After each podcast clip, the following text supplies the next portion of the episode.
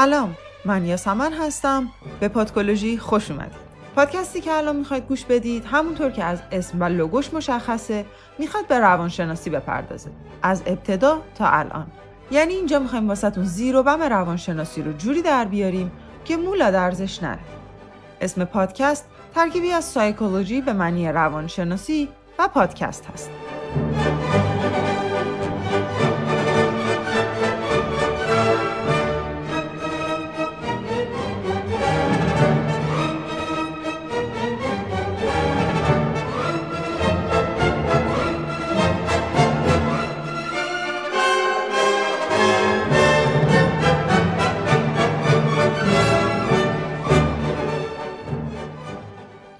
خاطرتون باشه توی اپیزود قبل بهتون گفتم که دانشجوی روانشناسی هم. برای تهیه این اپیزود من رفتم و از جامعه آماریم که بچه های دانشکدمون بودن یه سوال پرسیدم اولین و قدیمی ترین چیزی که از روانشناسی می‌دونید چیه؟ هیچ کدومشون از ریشه و تاریخچه روانشناسی اطلاعی نداشتن و جالب اینجا بود که از این موضوع آگاهی داشتن ولی با این حال هیچ تلاشی برای اینکه تاریخچه رشته که می‌خونن رو در بیارن نکرده بودن. و وقتی ازشون میپرسیدم اولین چیزی که از روانشناسی می‌دونید چیه جوابها خیلی جالب بود. یا اولین چیزی که از اساتید شنیده بودن رو به عنوان اولین چیزی که در روانشناسی وجود داره می‌گفتن؟ یا می‌گفتن فروید دیگه. یکیشون گفت مگه اصلا مهمه اینا رو بدونیم. و در نهایتونی که همه امیدم رو بهش بسته بودم و از بچه های المپیادی بود وقتی ازش پرسیدم گفت نمی‌دونم. دیگه منم حساب کار دستم اومد. اگرچه جامعه آماری من بزرگ نبوده ولی خب مشت هم نمونه خرواره. من به این نتیجه رسیدم که ما اصلا درک درستی از اینکه روانشناسی از کجا شروع شده و به کجا رسیده نداریم. پس تصمیم گرفتم برای این قسمت به صورت اجمالی سیر روانشناسی رو بگم و بعدا توی هر اپیزود براتون یک قسمت از این سیر رو بشکافم و باز کنم.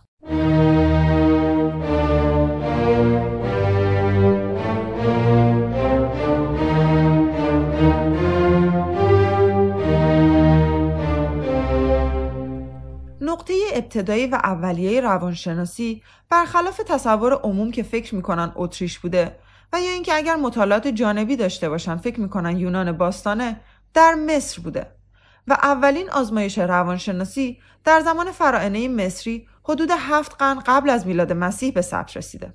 این آزمایش به نوبه خودش در اون زمان اتفاق خیلی بزرگی محسوب می شده و اینکه فرعون از تاثیر کارش خبری نداشته و اصلا نمی‌دونسته روانشناسی چی هست که بخواد برای پایریزی یا ایجادش کاری انجام بده از ارزش این موضوع چیزی رو کم نمی‌کنه. اگر یادتون باشه توی قسمت قبل گفتم که تا حدود سال 1870 میلادی روانشناسی زیر شاخه ای از فلسفه بوده و به همین علت ریشه خیلی از نظریات نوین روانشناسی فلسفی است. بیشتر فیلسوف ها بودن که در پیریزی روانشناسی نقش داشتن.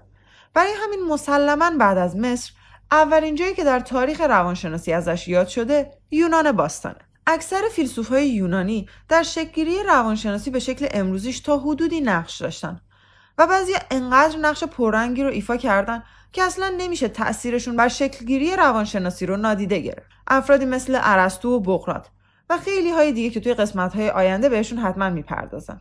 فیلسوف های یونانی چون دنبال منشأ جهان و راهی برای تعریف عناصر و مواد تشکیل دهنده جهان و انسان بودن خواه ناخواه یعنی به صورت خداگاه یا ناخداگاه باعث ایجاد اولین رویکردهای روانشناسانه به جهان و انسان شدن. بعد از یونان باستان در تاریخ می‌بینیم که روم باستان به پیروی از یونانیان مکاتب فلسفی رو ارائه میدن که تا حدودی تاثیر گرفته از مکاتب فلسفی خود یونانیانه. برای مثال مکتب اسکپتیسیزم یا شکگرایی شباهت‌های خیلی زیادی به مکتب سوفستاییان داره. نه به اندازه یونان ولی خب میشه گفت که روم باستان هم در سیر روانشناسی بی تاثیر نبوده و فلاسفه بنامی داشته که تحقیقات و مباحثشون حتی هنوز که هنوز جزء تاپیک های داغ روانشناسیه این دو دوره حدودا از قرن چهار قبل از میلاد مسیح شروع میشن و تا قرن چهار بعد از میلاد مسیح ادامه پیدا می‌کنن. بعد از روم باستان ما وارد دوره تاریکی اروپا یا قرون وسطا میشیم که از قرن پنج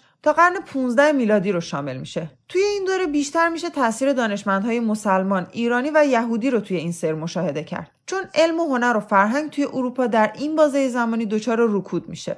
خیلی از اساتید ما میان سر کلاس و با چنان اعتماد به نفسی میگن که روانشناسی رشته غربیه و هیچ سنمی به ما مسلمون ها و ایرانیان نداره و ما نباید از روانشناسی غربی استفاده کنیم که از شدت بهت من به شخص دیگه حرفی برای زدن پیششون ندارم ولی اگر تاریخ روانشناسی رو بخونیم می‌بینیم که همین ابن سینایی که کل ایران سنگشو به سینه می‌زنن نقش بسزایی در سیر روانشناسی توی اون بازه زمانی داشته. و همینطور ابن رشد که جز بزرگترین دانشمندان جهان اسلام محسوب میشه. ولی خب به خاطر ذهن محدودی که اساتید ما دارن معمولا این حرف هم پیش میاد دیگه.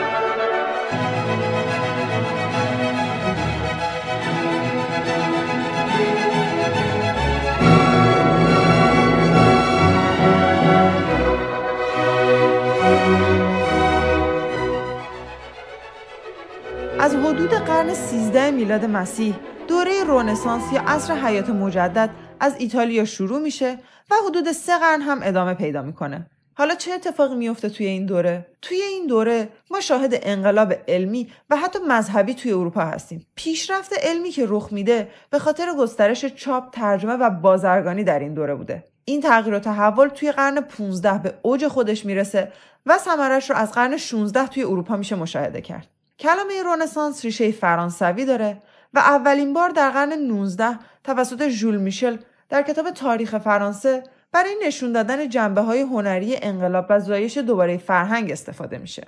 بعد از دوره رونسانس ما امپریسیسم یا تجربه گرایی رو داریم که مکتبی است که در مقابل رشنالیسم یا خردگرایی قرار می‌گیره. موضوع صحبتش اینه که دانش بشری حاصل از تجربه بشره و تمام. یعنی هر چیزی که خارج از تجربه بشر باشه شامل دانش بشری نمیشه. از فلاسفه به نام این مکتب میشه به جان لاک، تامس هابز و جورج برکلی اشاره کرد. امپریسیزم گسترش عمدش در بریتانیا بوده ولی این گرایش به تجربه بشری در جاهای دیگه هم وجود داشته. یکی از این کشورها فرانسه بود که گرایش به امپریسیسم از خودش نشون داد ولی به امپریسیسم در فرانسه sensualism یا حسگرایی گفته میشه چرا که فلاسفه و دانشمندان فرانسوی بیشتر از فلاسفه و دانشمندان انگلیسی به نقش حواس و احساس انسان در این تجربه اهمیت می‌دادند از دانشمندان sensualist فرانسه میشه به پیر گاسندی و جولیان دو لا متری اشاره کرد. همونطور که گفتیم sensualist ها و امپریسیست ها توی این موضوع که تمام علوم حاصل از تجربه بشره توافق نظر داشتن.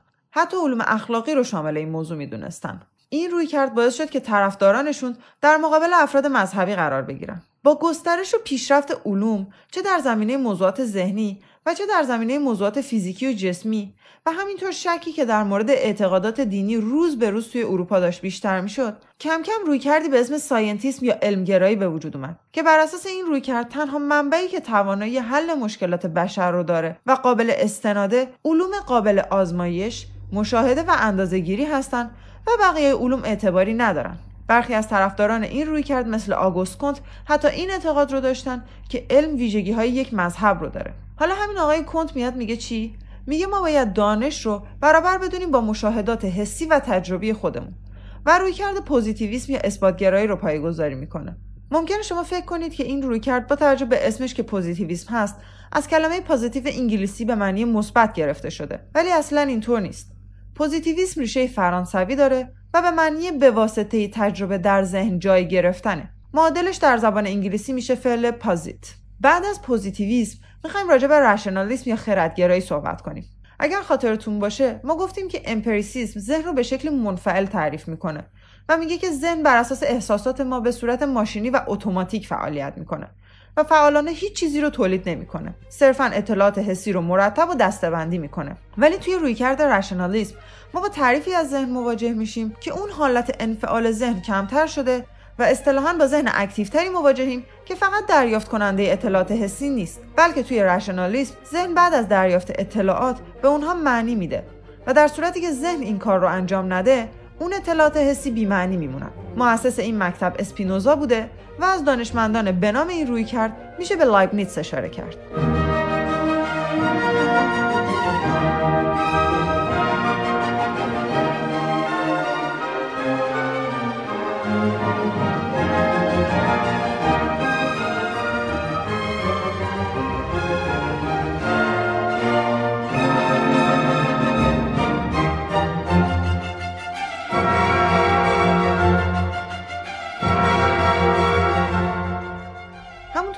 گفتم از حدود دوره رنسانس کم کم قدرت از دست کلیسا داشت خارج می‌شد و افراد برای حل مشکلات بشر و دنیا به دنبال راه ها و جوابهای قابل لمس‌تر و عملیتر داشتن میگشتن. افرادی مثل هابز نیوتون گالیله دکارت و کپلر توی این روند خیلی تاثیر داشتن.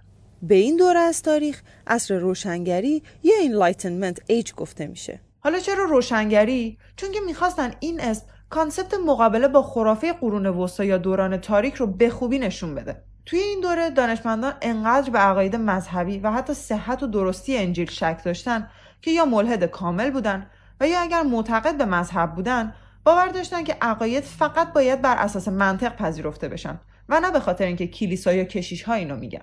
مهمترین ویژگی انسان از نظر متفکران این دوره عقلانیت بوده و جنبه های نامعقول انسان مثل هیجانات رو کاملا نادیده می‌گرفتن به همین دلیل به این دوره عصر خرد یا روشنگری میگن در مورد اینکه این دوره از چه زمانی شروع شده و تموم شده هیچ تاریخ دقیقی وجود نداره ولی هم empiricist های بریتانیایی، sensationalist های فرانسوی و هم پوزیتیویست ها اصول و آرمان های روشنگری رو قبول داشتن. به این روی کرد انتقادهای زیادی وارد شد ولی با نفوذترین اونها رومانتیسیسم و اگزیستنسیالیسم بودن.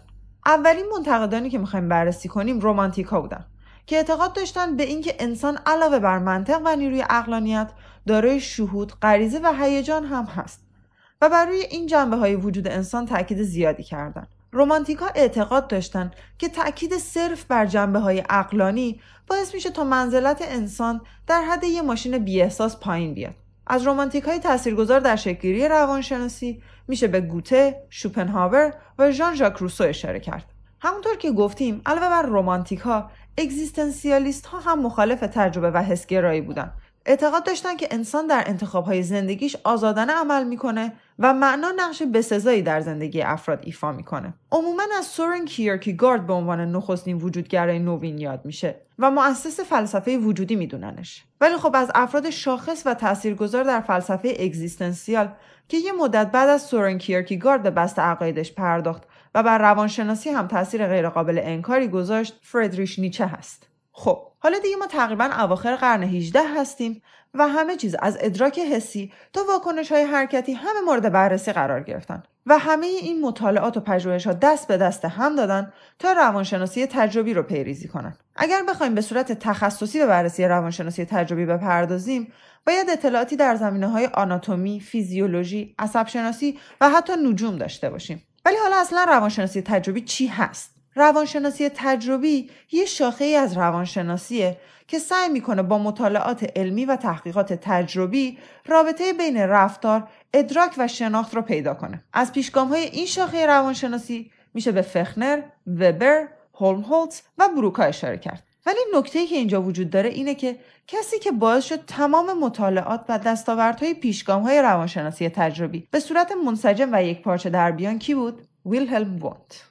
دیگه از اینجا به بعد روندی که می‌خوایم بررسی کنیم جوری هست که روانشناسی دیگه داره به صورت یه علم مستقل شناخته میشه و تحقیقات دارن در این زمینه گسترش پیدا می‌کنن. برگردیم سر بحثمون. اصلا این ویلهلم وونت کی بوده؟ ویلهلم وونت کسی بود که اولین آزمایشگاه روانشناسی رو توی سال 1879 میلادی در دانشگاه لایپزیش آلمان تأسیس کرد. اگر بخوایم به صورت تکنیکی بررسی بکنیم اولین آزمایشگاه روانشناسی توی سال 1875 توسط ویلیام جیمز تأسیس شد. ولی از اونجایی که بعد از یه مدتی جیمز دیگه کارهای آزمایشگاهی رو اونجا انجام نداد و آزمایشگاهش رو تبدیل به یه پژوهشگاه کرد از آزمایشگاه ویلهلم وونت به عنوان اولین آزمایشگاه روانشناسی در جهان یاد میشه. جالبه که بدونید توی سال 1883 اولین آزمایشگاه روانشناسی توی آمریکا توسط جی استنلی هال با الگوبرداری از آزمایشگاه ویلهلم وونت تأسیس شد. خود ویلهلم وونت رویکردی رو بنا کرد به اسم رویکرد ارادهگرایی یا والنتیریسم که در اون به اهمیت اراده، انتخاب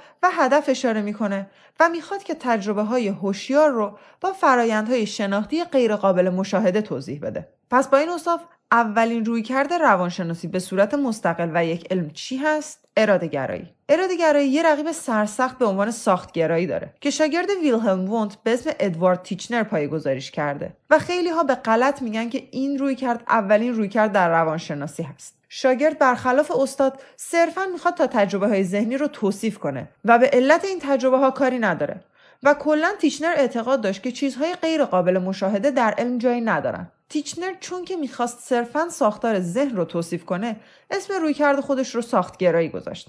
در ابتدا رویکردهای زیادی برای روانشناسی وجود داشت ولی کم کم خیلی هاشون محو شدن و از بین رفتن که ما بعدا به همشون می‌پردازیم. تا الان همه اتفاقات توی اروپا میافتاده. و مرکز روانشناسی توی اروپا بوده. ولی اتفاقی در این بازه میفته که باعث میشه مرکز پژوهش های روانشناختی از اروپا به آمریکا منتقل بشه. و اون اتفاق توسط کسی نمیفته جز مستر داروین اعظم. منظورم چارلزشون نیست. پدر بزرگ چارلز داروین اراسموس داروین بعد از فرضیه ابتدایی تکامل در یونان باستان این رویکرد رو ارائه میده که گونه های موجودات بعد از گذشت یک مدت زمان به یک گونه دیگه تبدیل میشن. ولی مشکلی که این فرضیه داشت این بود که برای این تبدیل مکانیزمی رو در نظر نگرفته بود. بعد از اراسموس ما ژان لامارک و هربرت اسپنسر رو داریم که نظر هر کدوم رو در مورد فرضیه تکامل توی اپیزود مختص خودشون بررسی می‌کنیم. بعد از این دو نفر یعنی هربرت اسپنسر و ژان لامارک بود که چارلز داروین وارد داستان میشه و فرضیه تکاملش رو ارائه میده. نکته جالبی که من خودم تا قبل از این اپیزود نمی‌دونستم این بود که چارلز داروین یه پسرعمه داشته به اسم فرانسیس گالتون که بعد از اینکه چارلز فرضیه تکامل خودش رو ارائه میده چون در این فرضیه چارلز داروین بر تفاوت‌های فردی تاکید می‌کنه به دنبال فهرست کردن و اندازهگیری این تفاوت‌های فردی مثل اندازهگیری هوش میره و تمام عمرش رو صرف این کار می‌کنه. در این بازه زمانی بوده که روان آزمایی شکل می‌گیره. حالا ناگفته هم نمونه. اون سر دنیا توی فرانسه آلفرد بینه هم اوایل قرن 20 در حال ارزیابی هوش اما به روش کمتر تجربی نگری نسبت به گالتون بوده و روی کردش در راستای خردگرایی بوده. شاید براتون سوال پیش بیاد که من چرا مدام دارم میگم فرضیه تکامل و عنوان نظریه رو بهش اطلاق نمی‌کنم. جوابش رو حتما توی اپیزودی که مخصوص چارلز داروین و فرضیه تکامل هست بهتون میگم. این اپیزود صرفا برای بررسی سیر روانشناسیه و موضوعی که وجود داره اینه که این موضوعات صرفا تیترها و هدلاین های موضوعاتی هستن که بعدا می‌خوام بهشون بپردازم. برای مثال صرف ارزیابی هوش خودش چند اپیزود برای توضیح کامل لازم داره. پس صبور باشید تا کم کم همه چیز رو با هم از زیر تیغ جراحی رد کنیم.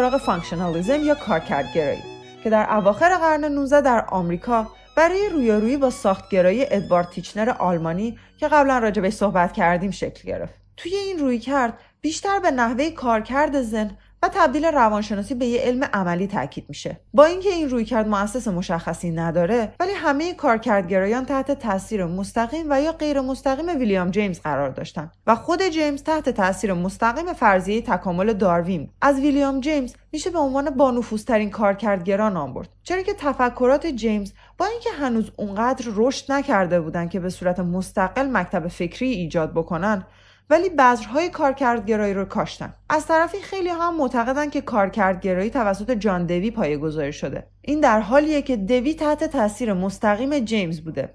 ولی با این حال پاره ای از تفکراتش تحت تاثیر ارادهگرایی وونت هم بوده.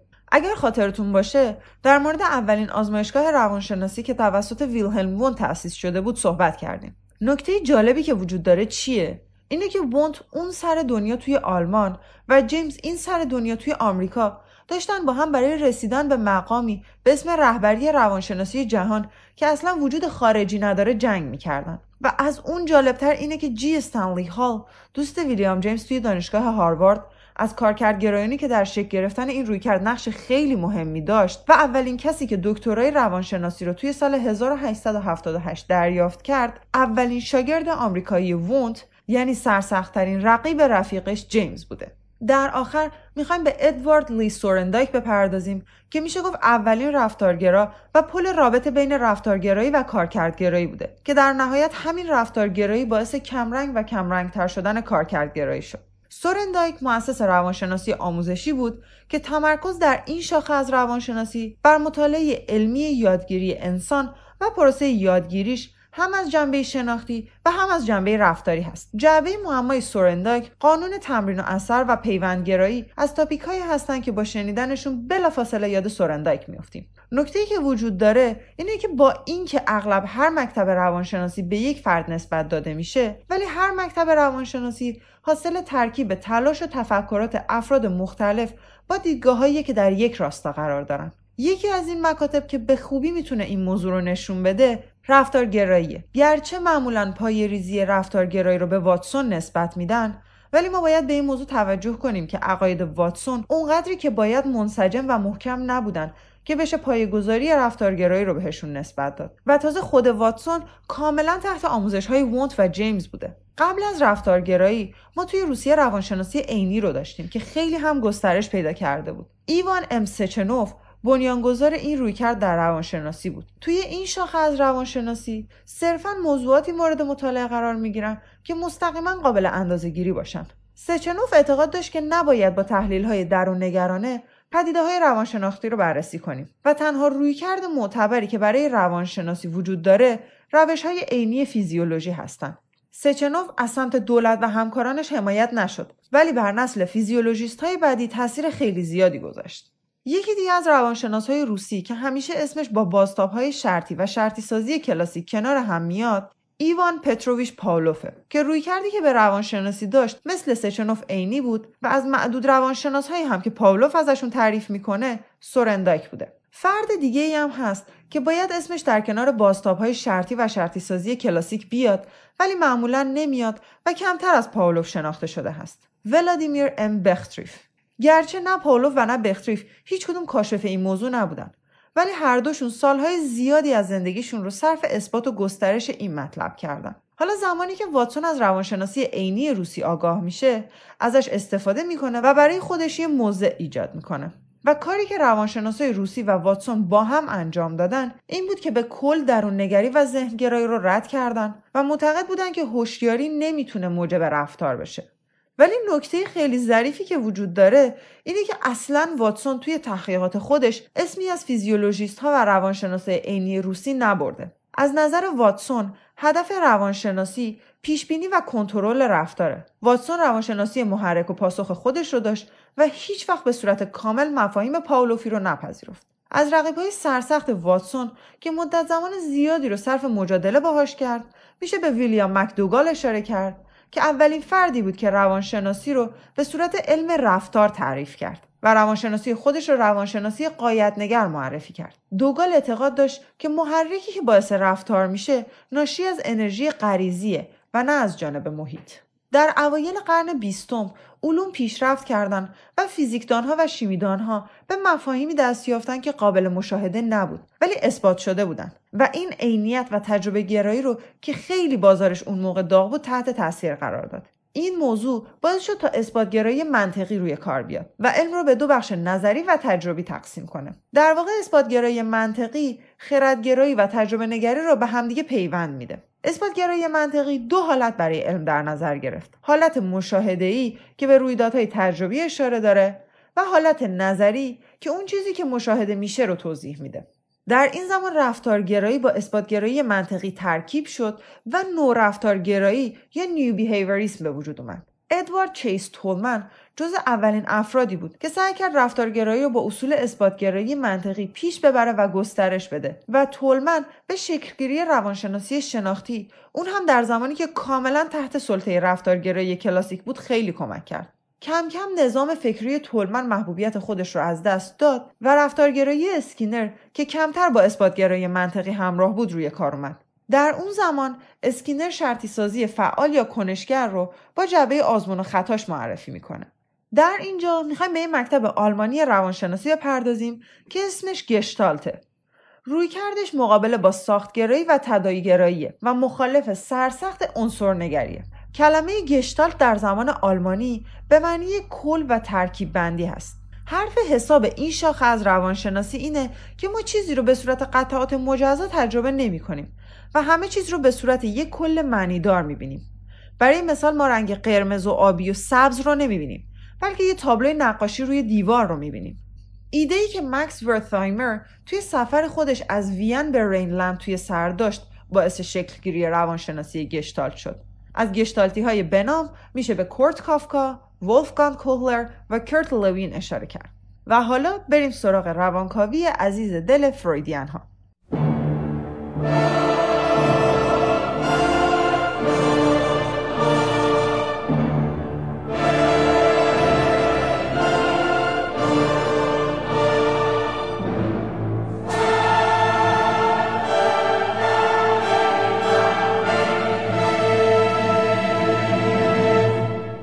روانشناسی از وقتی که به شکل علم در اومد ابتدا علم بررسی هوشیار و بعد رفتار شد نماینده های رویکردهای اولیه روانشناسی مثل وونت، تیچنر و جیمز از فعالیت های ناخودآگاه آگاهی داشتند ولی خب اهمیتی بهش نمی‌دادند. اولین کسایی که به سمت فرایندهای ناهوشیار رفتن افرادی بودند که می‌خواستن کارهای بالینی انجام بدن و علل بیماری های روانی رو پیدا کنن.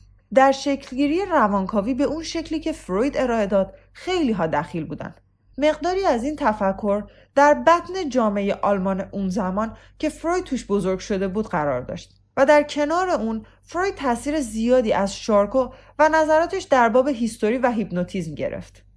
از افراد دیگه‌ای که بر تدوین روانکاوی فروید تاثیر داشتن میشه به هلمهولتز، لایبنیتس، نیچه، شوپنهاور و کارل ادوارد وون هارتمن اشاره کرد.